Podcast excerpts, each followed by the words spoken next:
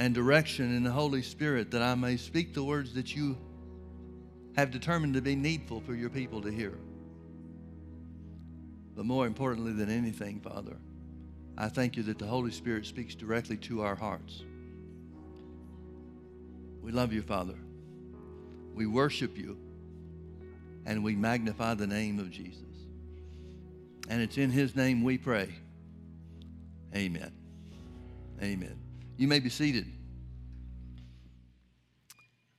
Let's start in our Bibles this morning with Mark chapter 11 as we continue the series on faith that we've been in for a number of weeks. Jesus comes upon a, a fig tree that he expects to have fruit on it. It looks healthy, it looks vibrant, it's got green leaves all over it, but it doesn't have any figs. So Jesus curses the fig tree he says within the earshot of his disciples, No man eat fruit of thee hereafter forever. And the next morning they came back by that place, past the same tree, but it doesn't look the same. Something has drastically changed.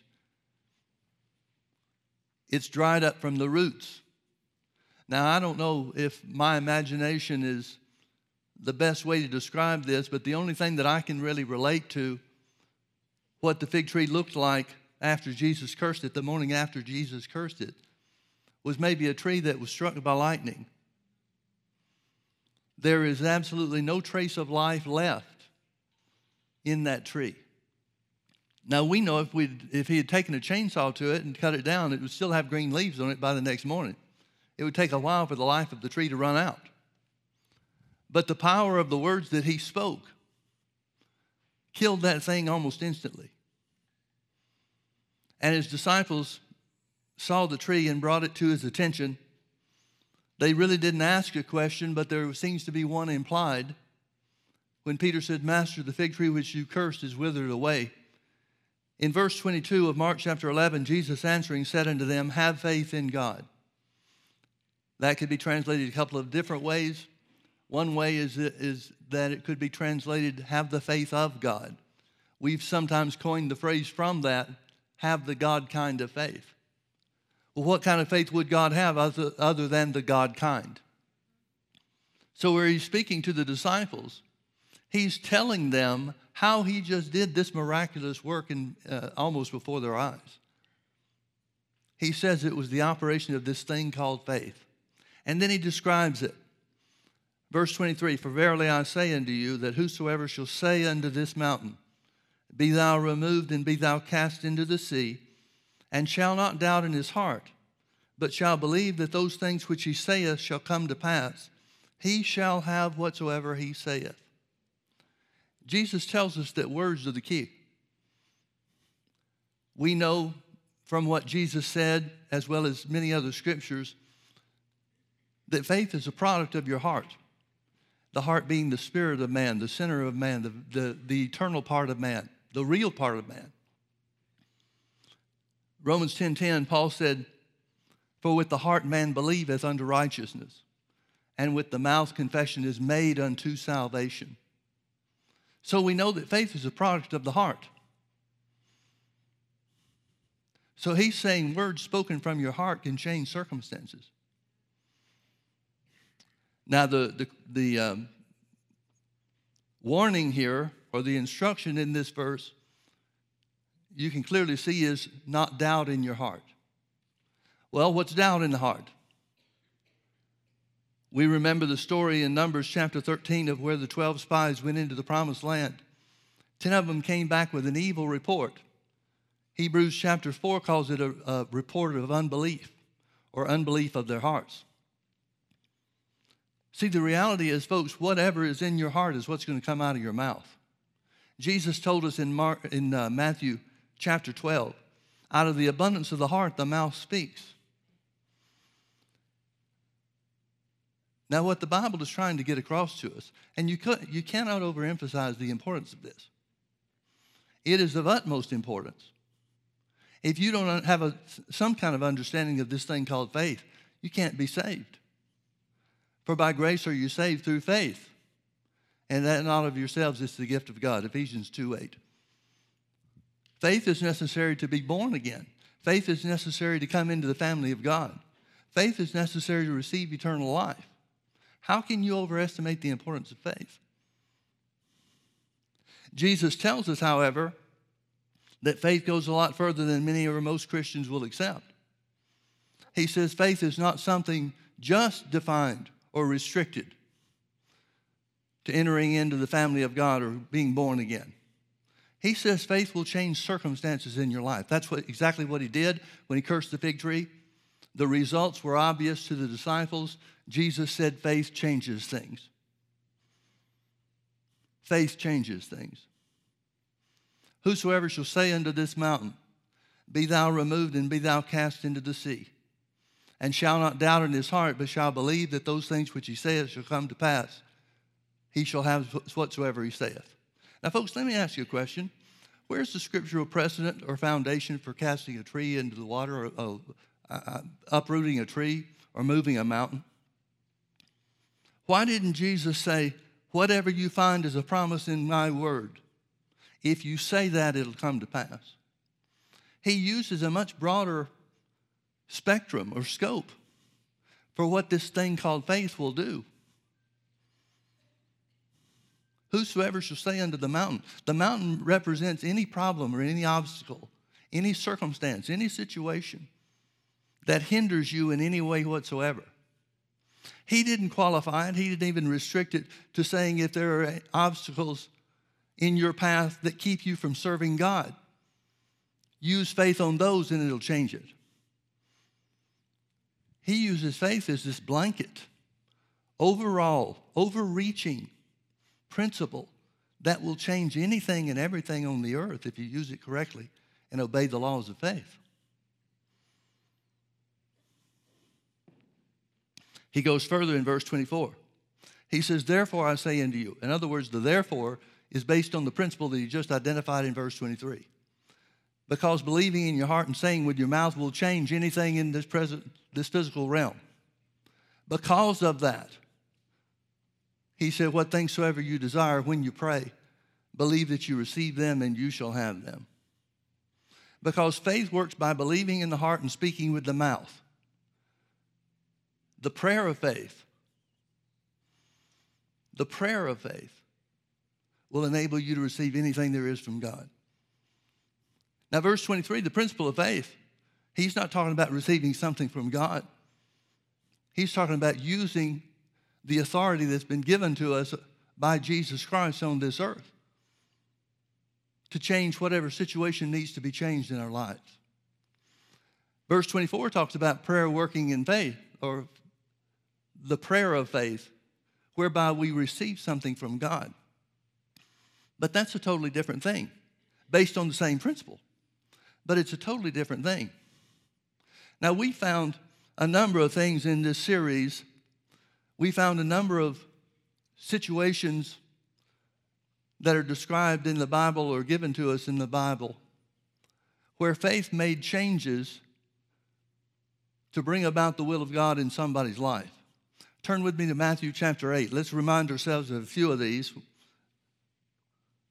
Matthew chapter 8, verse 5 And when Jesus was entered into Capernaum, there came unto him a centurion beseeching him, and saying, Lord, my servant lieth at home, sick of the palsy, grievously tormented. And Jesus said unto him, I will come and heal him. The centurion answered and said, Lord, I am not worthy that thou should come under my roof, but speak the word only, and my servant shall be healed. For I am a man under authority, having soldiers under me. And I say to this man, Go, and he goes, and to another, Come, and he comes. And to my servant, Do this, and he doeth it. When Jesus heard it, he marveled and said to them that followed, Verily I say unto you, I have not found so great faith, no, not in Israel. He identified the centurion as having great faith. How does he know he has great faith? Because of the things he's just described about his understanding of authority. He's saying, because I understand authority, all you have to do is speak the word. You don't have to come to my house. Just speak the word. Now, folks, most people were healed in Jesus' ministry through physical touch. He ministered healing in a, a variety of ways. But the uh, four Gospels tell us more about people being healed in Jesus' ministry by physical touch than anything else.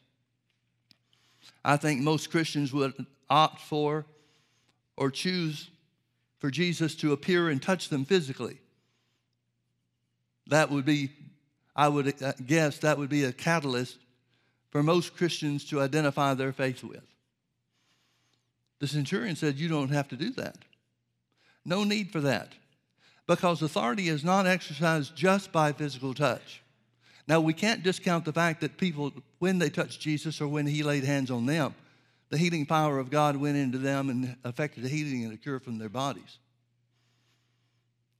Certainly, that's a true event that happened over and over and over again in Jesus' ministry.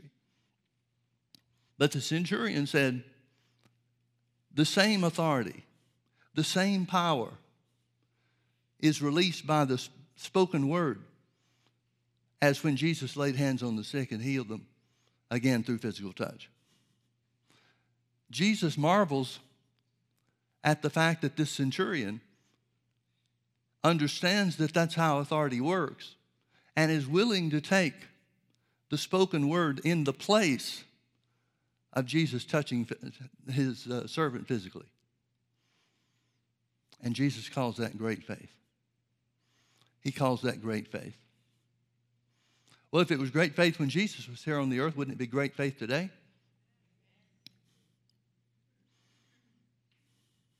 Therefore, if we come to the same understanding that the centurion describes that he had about authority, we can expect the same results he got. Or else God's a respecter of persons. But the Bible says God is not a respecter of persons, that he never changes.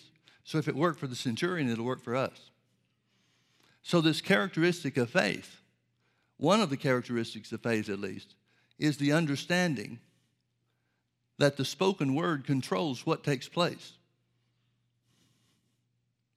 The spoken word is the key to the release and the exercise of authority. In Romans chapter 4, we see another example. This example is Abraham's faith. Beginning in verse 17, as it is written, here's the promise that God made to Abraham I have made thee a father of many nations before him whom he believed, even God who quickeneth the dead and calleth those things which be not as though they were. Folks, I want you to realize that Abraham imitated God in these two ways. And that's why these scriptures identify Abraham as the father of faith. Abraham identified God in two of the outstanding characteristics that the Bible reveals to us about our Father. He quickens the dead, He makes dead things alive.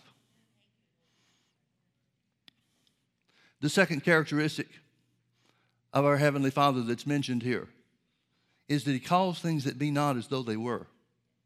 God speaks of things in a finished state or condition.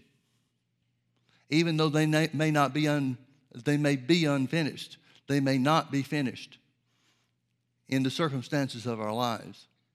God calls things that be not as though they were. Now, folks, when God calls things that be not as though they were, those things that He's calling have to become what He's saying. They don't have a choice. The things he's talking about is inanimate objects, circumstances, situations. He's not talking about people. Wouldn't it be nice if we could exercise authority over people and make them do what we wanted them to do? Wouldn't that be great? But even Jesus couldn't do that. Jesus couldn't make people that would not believe believe. He couldn't change their state from unbelief to faith because it's up to them. It's not up to God. See, there's an idea in the church world that God's in control of everything. Well, if God's in control of everything, then that means He's deciding who gets saved and who doesn't. That means He's picking winners and losers. That means He's deciding who goes to heaven and who goes to hell. Now, how can that line up with the rest of the Word? The Bible says there's no variableness, neither changing, no changing of any type with God, neither the shadow of change with God. that means he has to want the same results for everybody. That's why Jesus had to die for the sins of the world, not just the sins of those who would receive him and accept him as Lord and Savior. God never changes. There is no variableness in him. Therefore, God can't want one thing for somebody and something less for another person. He can't want hell for some and heaven for others. The Bible instead says that God would have all men to be saved and to come to the knowledge of the truth. Well, if God is pulling the strings and controlling everything on the earth, since we already know that He wills for everybody to be saved, why didn't everybody get saved?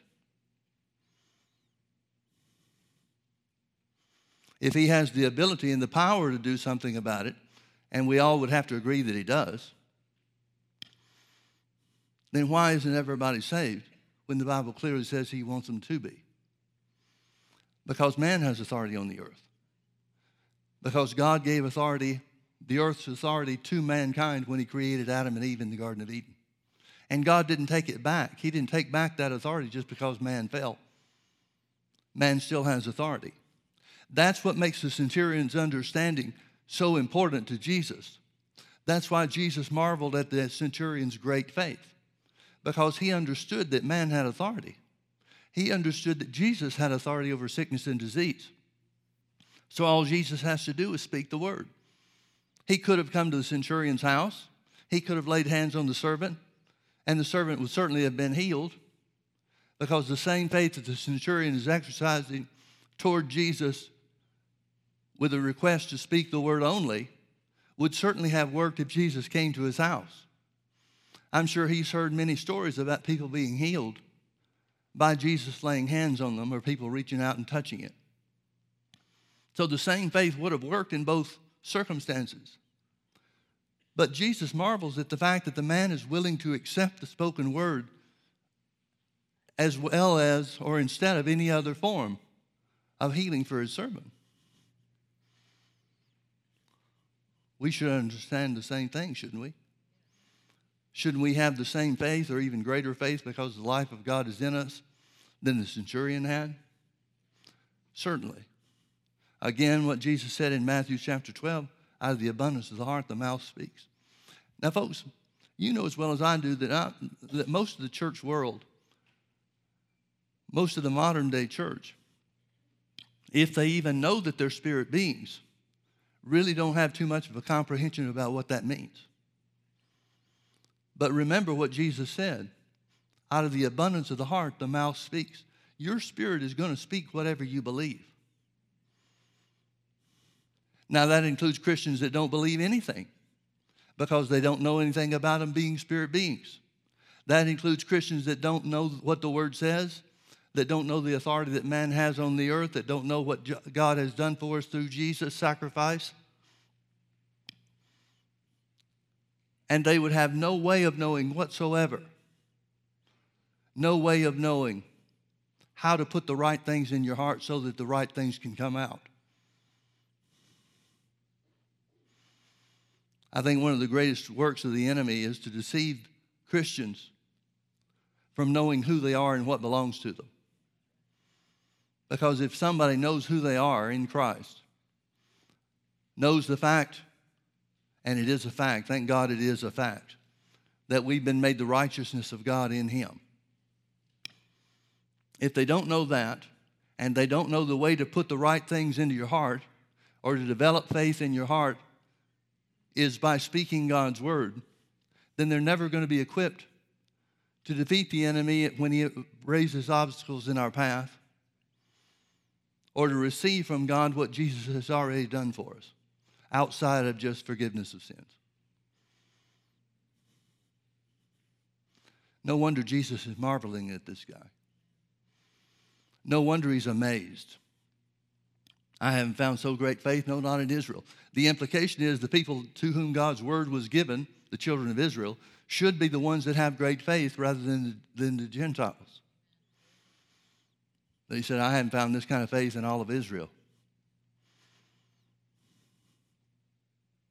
The same thing's true where Abraham's faith is concerned. The Bible is saying, And it commends Abraham. It uses him as the example of the father of faith. Abraham imitated God by bringing life to dead things. How did he do that? Well, the principle of faith is what you believe in your heart comes out of your mouth. So he begins to speak life unto his body. Remember, the promise that was given unto him was that he and Sarah would have a child. But at the time that this takes place, they're too old to have children. Barrenness is their circumstance. Now, we don't know why they were barren. We don't know if there was a problem with Abraham or if there was a problem with Sarah or if there was a problem with both of them. But certainly by the time that Abraham gets to be about 100 years old and Sarah is 90, there's an overriding problem, and that's called age.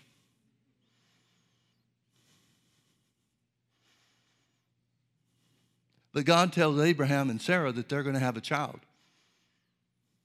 When they're past childbearing years and the conditions of their body are such that neither of their bodies is working in, nor- in a normal way that would be necessary to bring forth a child. But what does Abraham do? He imitates God. He acts like God. And folks, I know that when Jesus said things like that, when he called himself or called God his Father, the Jews wanted to kill him for that every time he said it because they considered that making himself equal with God. Well, children should act like their fathers, shouldn't they? Children of the devil certainly act like their father. So, shouldn't children of God act like God? That's why this is told to us in Romans chapter 4. Because the two characteristics that are identified, as we said before, is that Abraham first spoke life back into his body. And he called things that be not as though they were. Now, how did he call things that be not as though they were? He agreed with God that his name was the Father of many nations. He began to call himself what God said of him. Folks, that's one of the best ways to take hold of anything that God has promised to us. Begin to say who He says you are. Abraham didn't wait till he had children to say that.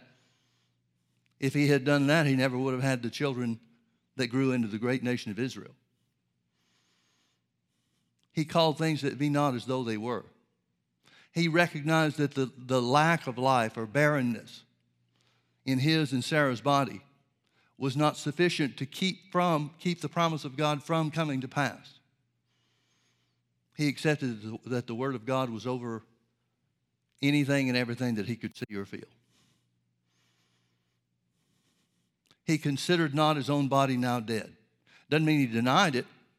Doesn't mean he denied the circumstances or the facts. It was a fact, a physical fact, that he and Sarah were both too old to have a child. But he didn't consider that. He didn't let that be the final word. See, folks, no matter what our circumstance is, it's not the final word.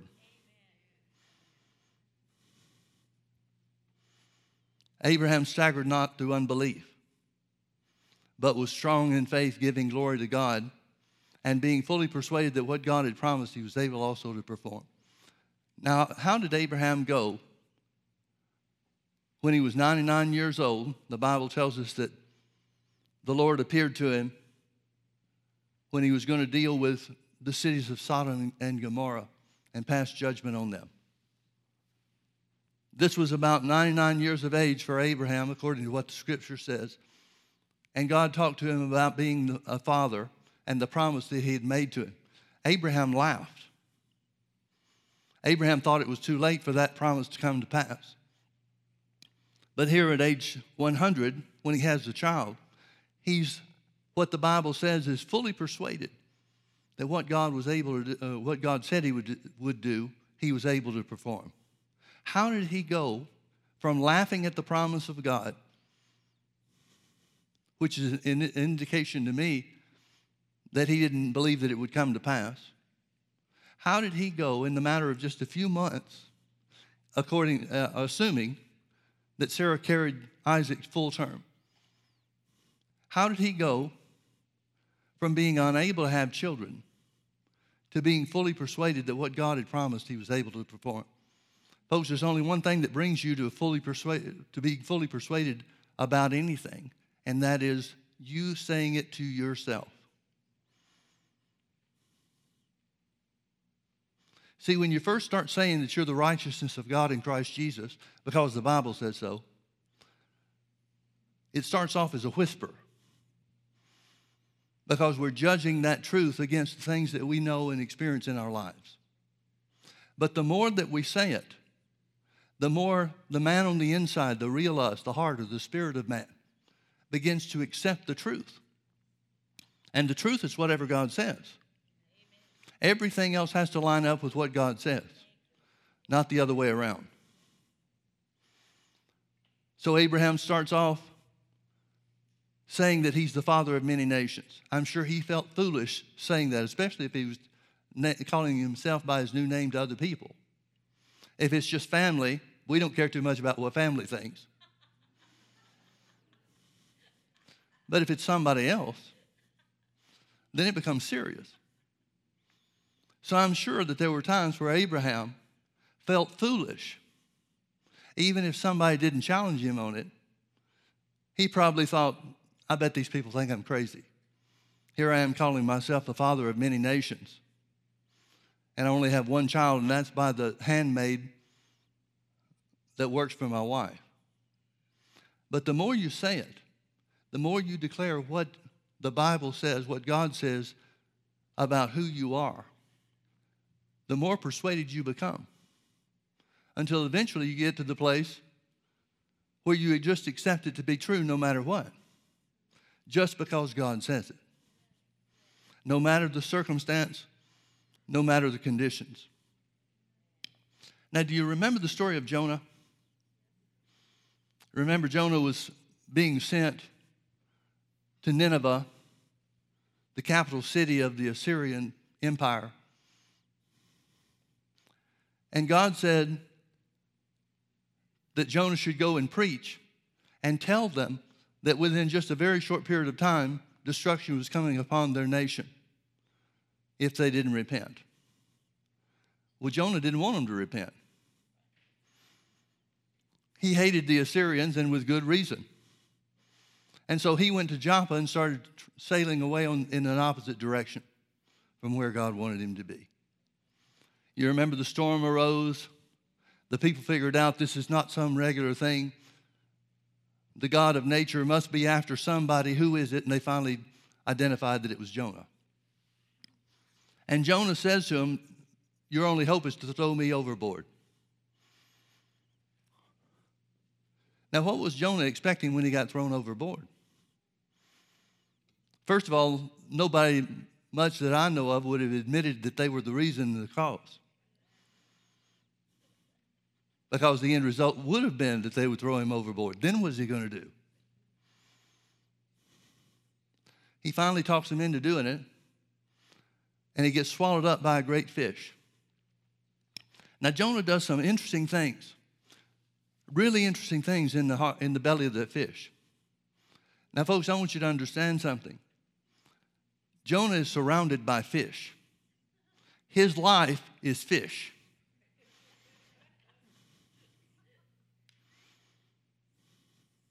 I'm sure the circumstances weren't very pleasant in that fish.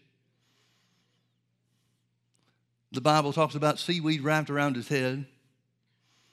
I'm not sure what the, the digestive system of a fish is, but whatever breaks things down that the fish eats is now Jonah's environment. Everything about what Jonah is experiencing is fish. And this is what Jonah says surrounded by fish. He said, They that observe lying vanities forsake their own mercy. He calls his surroundings, he calls the environment, he calls the fish that he's in the middle of a lying vanity. Now, why is it a lying vanity? It's a physical reality. So it's not lying in that, in that sense. How is it a lying vanity? Because it opposes what God said that he was going to send Jonah to do. God's plan was to get Jonah to Nineveh. And so, as far as Jonah is concerned, now think of it here he is, he's a prophet, Old Testament prophet. This is the only thing we know about his life.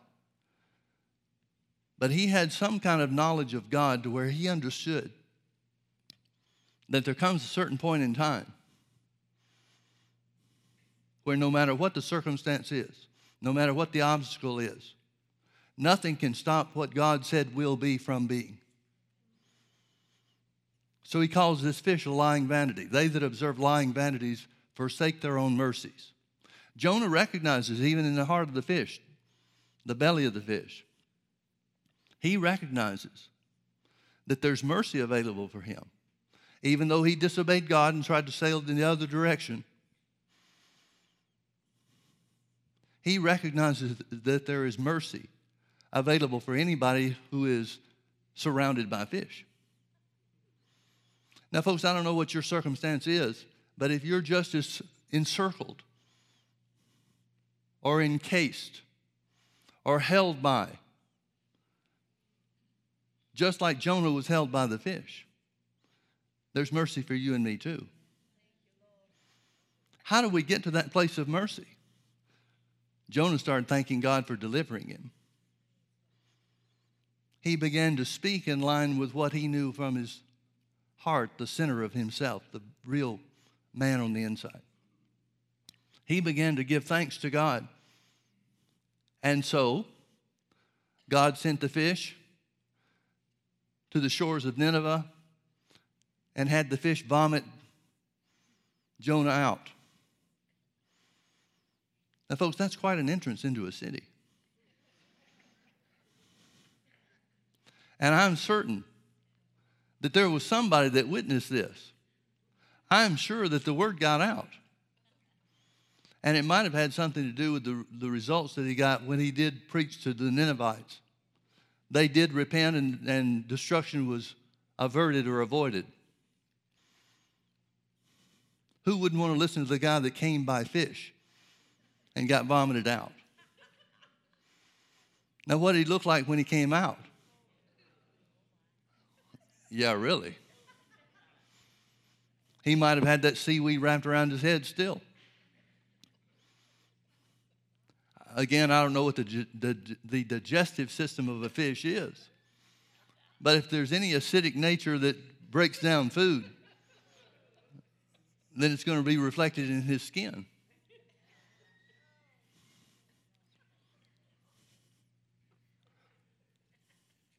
This is something I want to see the tape of when we get to heaven.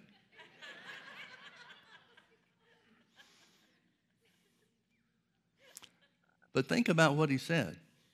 He certainly didn't say it based on his circumstances. He certainly didn't say it based on his surroundings.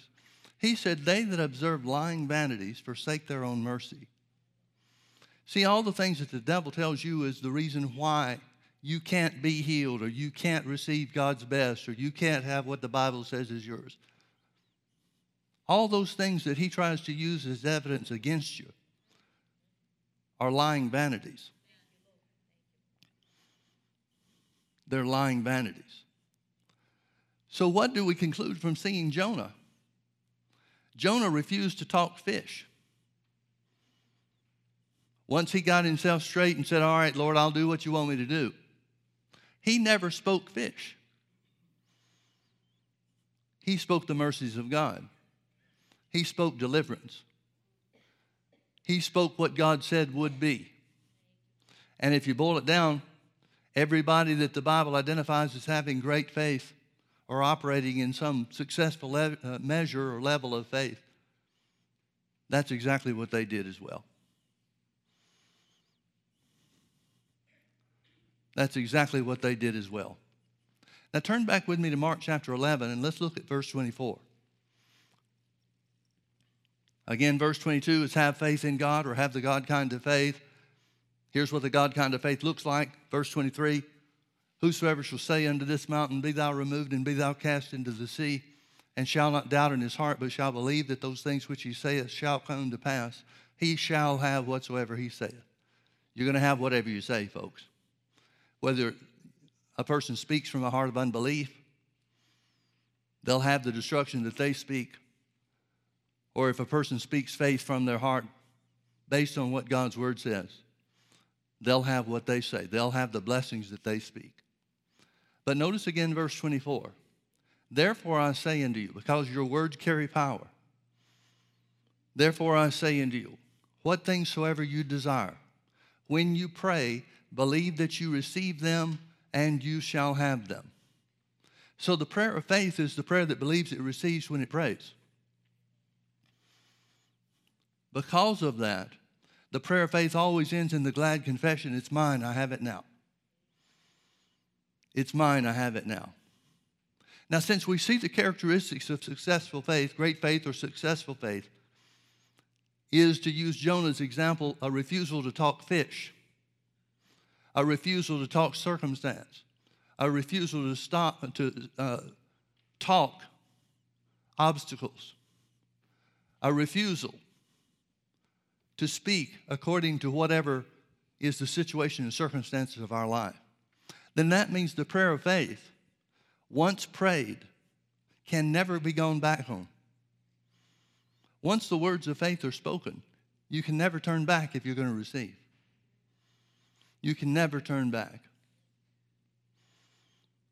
The prayer of faith is the prayer that calls things that be not as though it were.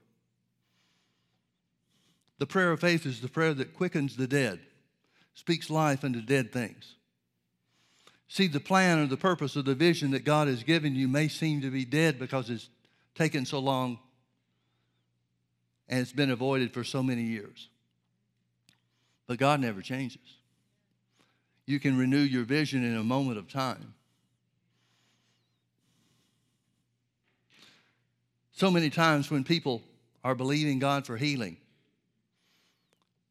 the devil will come and use the circumstance, whether it's pain, whether it's symptoms, whatever it might be.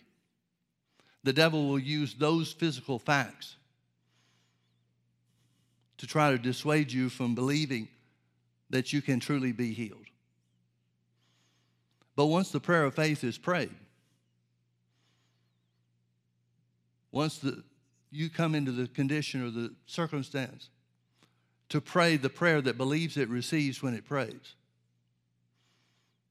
then you have a responsibility to never talk sickness from that point forward, to never talk pain, to never talk symptoms, And that's the kind of faith that receives from God. That's the kind of faith, and only that kind of faith will receive from God. So, what's your fish? What is your circumstance that you have to choose to look away from and instead look unto the Word of God? Whatever that is, you have a responsibility and it's a requirement, it's a criteria if you're going to receive from God.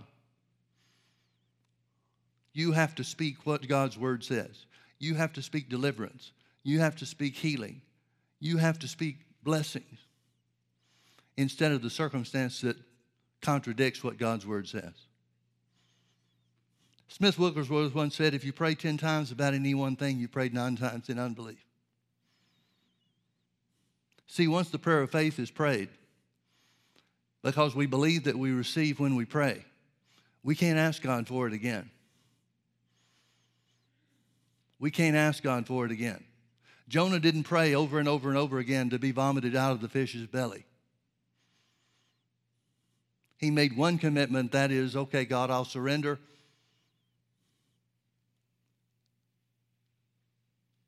And then he recognized that everything that kept him from God's purpose for his life was a lying vanity.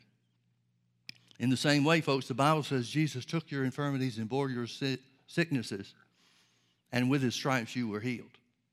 That means no matter what symptom of sickness comes, that means no matter what a sickness is diagnosed to be, that means no matter how long it's been or how severe it is, it doesn't, in and of itself, have the power to keep you out of the healing power, the healing mercy, and the healing goodness of God. we have our part. That is to believe we receive healing when we pray for healing. Based on the foundation, that prayer having the foundation of the scripture, in, uh, uh, uh, at least the one scripture that we just referred to, and the many others that are in the Bible. Because Jesus took your infirmities and bore your sicknesses, with his stripes you were healed. That means we can't talk sickness anymore. That means we can't talk symptoms anymore. That means we can't talk pain anymore.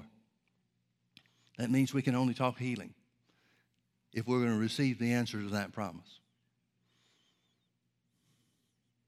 Out of the abundance of the heart, the mouth speaks.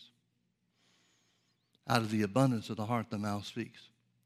We better put an abundance of God's word in our heart so that out of that abundance, the first thing that comes out of our mouth, no matter what circumstance occurs, no matter what the devil does, no matter what the, the situation turns into, our first and foremost word, things that we speak, the words that come from our mouth, are words of healing and blessing and deliverance.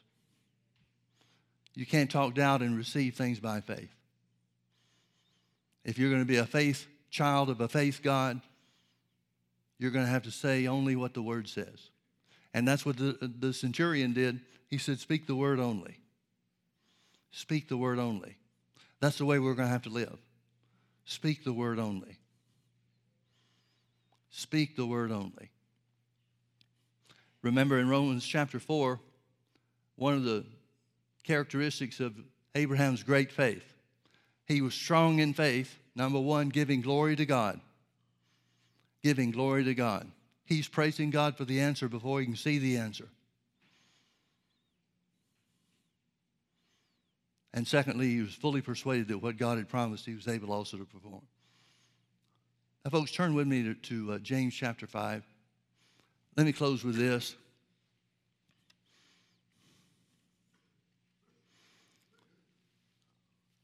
Beginning in verse 14. James asked, and James is the pastor of the church at Jerusalem. He said, Is any sick among you? Let him call for the elders of the church and let them pray over him, anointing him with oil in the name of the Lord. Folks, I want you to realize from the question that he asked, the implication is there should not be any sick in the church. Is there any sick in the church? Is there any sick among you? Well, he certainly wouldn't be writing that way today because there'd be no need to ask the question. So the church is supposed to be sickness free, just as the church is supposed to be sin free, because Jesus paid the same price, which was his blood, for sin and sickness. The Bible could not be clearer on that. Doesn't mean everybody accepts it, but it's an undisputable truth. So he says, Is any sick among you? Let him call for the elders of the church and let them pray over him, anointing him with oil in the name of the Lord. Now, let me, uh, let me make a comment about this, something Brother Hagin told us. He was acquainted with P.C. Nelson. P.C. Nelson, they called him Dad Nelson. P.C. Nelson was one of the foremost authorities, probably the, the foremost authority on the Greek language in all of America at the time that he was around. And that would have been in the 1930s that Brother Hagin would spend some time with him. Brother Hagin said that somebody at a, I don't know if it was a meeting or whatever they had, but there was a group of ministers that was talking to uh, Dad Nelson. And they asked him how many languages he could read and write. He said 32. So we're talking about a, a super intelligent kind of guy. And as I said, he was considered to be the foremost authority on the Greek language in his day. And he said this Brother Hagin told us that uh, Dad Nelson said this to the group of ministers, talking about this verse of Scripture Is any sick among you? He said from the original Greek, it literally means, Is any of you beyond doing something for yourself? See, there are times where we're going to need help. But our first and foremost position should be to go to God for ourselves to get the help that we need. So he's saying, he, according to him, he said the question is if there's anybody that's beyond getting results for themselves, such that they need help, let him call for the elders of the church and let them pray over him, anointing him with oil in the name of the Lord. Now, notice verse 15. And the prayer of faith shall save the sick. This word save is the word sozo, it means heal. It means other things as well. But in this case, where he's talking about physical sickness and affliction, the word save would have to mean the word heal. Notice it's not the elders that make the difference. Notice it's not the anointing with oil that makes the difference. Those are rituals, or anointing with oil is a ritual that has meaning for the Jews. You don't find anything in any writings to the Gentile church about anointing with oil because anointing with oil was not part of the, the history of any of the Gentile nations. But it did mean something to the Jews. The Jews would anoint things with oil to separate them for the service of God. Well, Paul tells us that we're bought with a price. Therefore, glorify God in our spirits and in our bodies, which are God's. In other words, Paul is identifying that the blood of Jesus was shed not just for our spiritual well being, not just for forgiveness of sins, but also it was shed for our physical bodies. So, just as James is encouraging Jews to enter into the anointing with oil at the hands of the elders, signifying that their bodies belong to God, Paul tells us the same thing by the Holy Ghost. But it's not the oil that saves or heals the sick. It's not the elders that save or heal the sick. It's the prayer of faith. Now, this word prayer is a little different word. It's not the same word that's used in Mark 11 24. Therefore, I say unto you, what things soever you desire when you pray, believe that you receive them and you shall have them. That's not this word. That word in Mark 11 24 is more of a, a general term, which literally means worship. This word that's used, the prayer of faith. This word is a vow or declaration. I want you to understand that the church is not required to ask God for healing. The reason that we're not uh, required to ask God for healing is because healing already belongs to us. You wouldn't have to ask God for salvation, meaning forgiveness of sins, because Jesus already took that. But instead, we just simply have to accept what He took as for us, confess Him as our Lord, and enter into the family of God. In the same way, you can enter into divine healing and health by accepting what Jesus has already done for you, by the blood that He's already shed. See, I think too many Christians have the idea that God will heal them. God already has. And we need to call things that be not as though they were so that we're in agreement with what God said through His Word. So here the vow or declaration of faith shall heal the sick, and the Lord shall raise him up. And if he's committed sins, they shall be forgiven him. Notice that unworthiness or guilt or guiltiness is not sufficient reason to keep you from being healed. See, all the things the devil may try to tell you and me about our unworthiness to have what God's word says is ours. The blood of Jesus has made us worthy. He's made us righteous. It's not even a question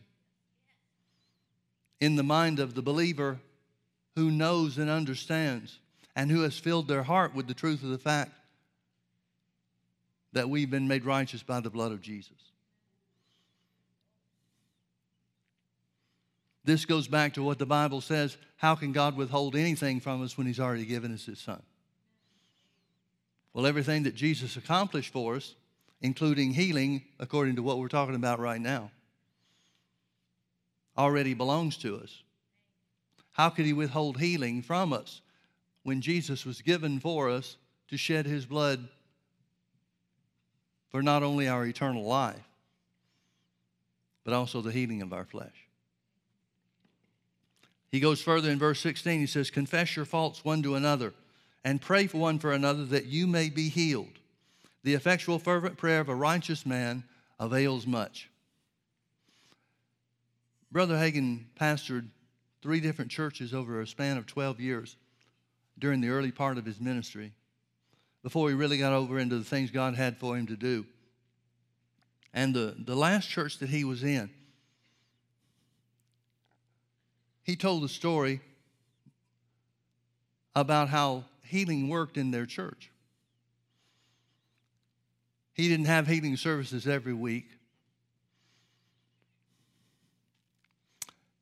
And this was back in the, the late 30s, early 40s. Well, that was a long time ago now, wasn't it? He talked about these things like they were just yesterday. But he said this he said in that last church that he pastored, this was before World War II, which dramatically changed the face of America. One of the biggest impacts that it had was there were so many, during World War II, there were so many of the men that were shipped out to serve in the military that women almost overnight had to start going to work, had to take jobs. Many of, the, many of these jobs were factory jobs and things that the, the men had departed from because of their military service. But these were the days where women stayed home to be housewives and mothers more than anything else. And as a result, there was a, just by virtue of the fact that it was a slower pace of life, that people were more sensitive, women at least, were more sensitive to the things of God back then than they are now. And so there was this unorganized, nobody tried to make it happen. He said himself, that he wished he had been smart enough to think about doing something like this, but he didn't know. But he said whenever somebody in their church would get sick, again, this is small town Texas, but word would get around pretty quickly if one of the members of the church, members of the congregation, took sick in any way whatsoever. And people would just come to the church and pray. again, small town USA. They'd walk the three or four blocks from the church to just come spend some time praying in the church. And he said they, because they saw the value of what they were doing, they would continue to pray for the sick until the sick got well. And it wasn't like it took a long period of time. He said the longest time that he remembers for anybody to receive their healing was three days. And I, it's not like there was praying around the clock that was taking place either. It's just people came as they were able to and cared enough about their fellow church members, church family, to pray for their well being. Now, folks, I'm going to read these scriptures to you again, and I want you to see what the Bible is talking about when it comes to fellowship, when it comes to us being involved with each other and caring enough about each other. Is any sick among you? Let him call for the elders of the church. Let them pray over him, anointing him with oil in the name of the Lord. And the prayer of faith shall save or heal the sick. And the Lord shall raise him up, and if he's committed sins, they shall be forgiven him. Confess your faults one to another. Confess your faults one to another. He's talking about having a relationship with each other in such a way that we maintain our love walk. This word false is the word sin. It means if we've done something wrong to somebody in our church family, that we f- fix it, we make it good. Confess your faults one to another, and pray ye one for another that you may be healed. Now, he's talking about how things should work before somebody gets to the point where they're not able to do it themselves, uh, like in verse 14. He's saying this is how the church should stay well. that we should care enough about each other to maintain our love walk. Remember one of the causes in 1 Corinthians chapter 11, one of the causes of people dying young and, and being sickly was not discerning the Lord's body. Well, there's two ways to look at discerning the Lord's body. One is to understand that Jesus took stripes upon his back to provide and procure healing for our physical bodies. That's one way. But the other way to discern the Lord's body is to recognize that we're all part of the body of Christ. So we need to walk in love toward one another. We need to keep the, the, the air clean and free from any sin or wrongdoing between us. So here, when it says, confess your faults one to another and pray you one for another that you may be healed, he's saying healing works in the church based in great part in our relationship with one another. Confess your faults one to another and pray one for another that you may be healed. The effectual, fervent prayer of a righteous man avails much. Now, the context, that's a principle that works in every area. I think it's the Amplified that says the effectual, heartfelt prayer of a righteous man makes tremendous power available, dynamic in its working. He's saying the, pray, the prayers of the church, not the ministry, but the church, the people in connection with one another, family members He's saying that prayer makes tremendous power available. It'll bring healing to the congregation. But we live a different life nowadays. Everybody's busy. Everybody's more concerned about themselves than they are the other people. Now, folks, I don't claim to have an answer for this. I don't know how you change it.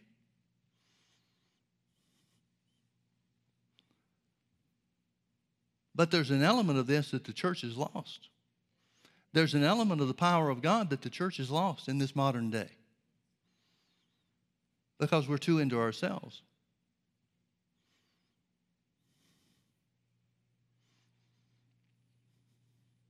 We're too quick to expect somebody that's got something special from God to bring the answers for sickness and disease to the church. We've compartmentalized things to such a degree that we expect the ministry gift and even, uh, even a reduced ministry gift to somebody that has a special anointing for, uh, to heal the sick or something along that line. That's their job. But the Bible says it's our job. It says it's our job. What would happen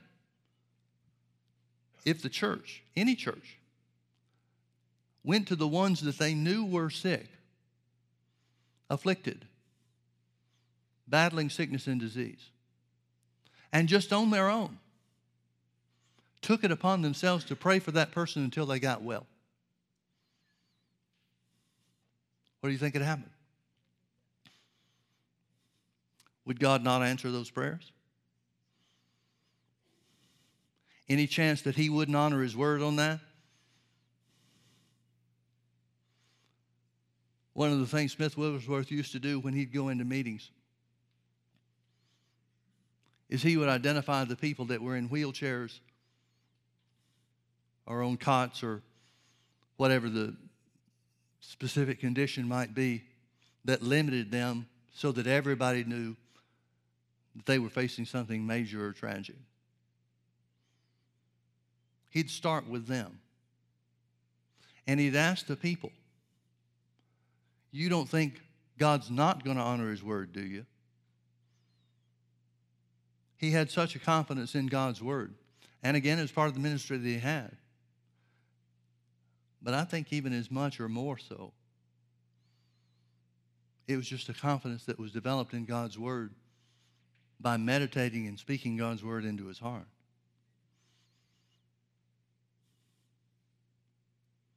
What I'm trying to get across to you folks is that I firmly believe that there's a healing power available to the people of God when we get back to caring about one another.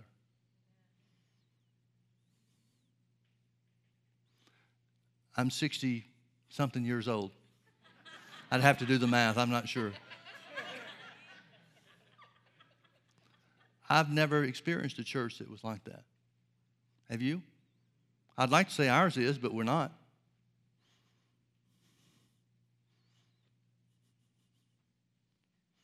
We've got a whole generation that doesn't know this kind of church and therefore that hasn't seen this kind of power.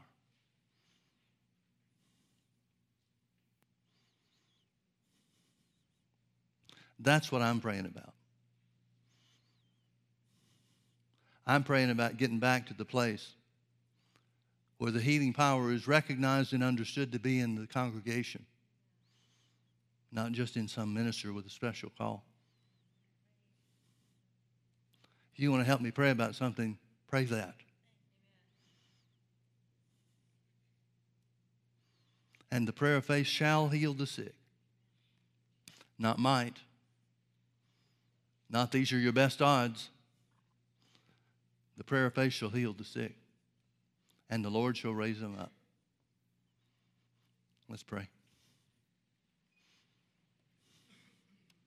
Father, we love you. We see what you have provided for us through your Son, Jesus. Thank you, Father, that there is no situation, no circumstance, no obstacle in our path that can stop us because of who you are. Lord, turn us into the kind of people, the kind of church where healing flows like a river.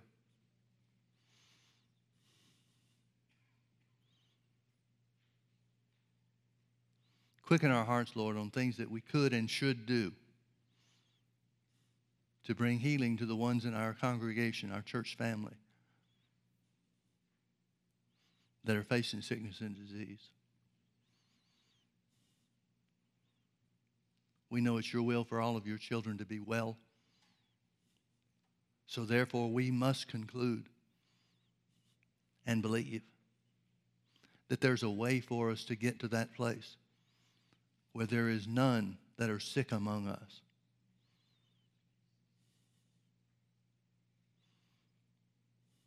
Thank you, Lord, for showing us. Thank you for quickening our hearts. Thank you for stirring the love of God on the inside of us so that we care for those that are fighting sickness and disease, even as we would care if it were us who are in their place. We bless you, Father. We thank you for bringing to pass all that we've asked and for doing even greater things than what we've asked for because of your goodness and your mercy. In Jesus' name, amen. Amen. You want to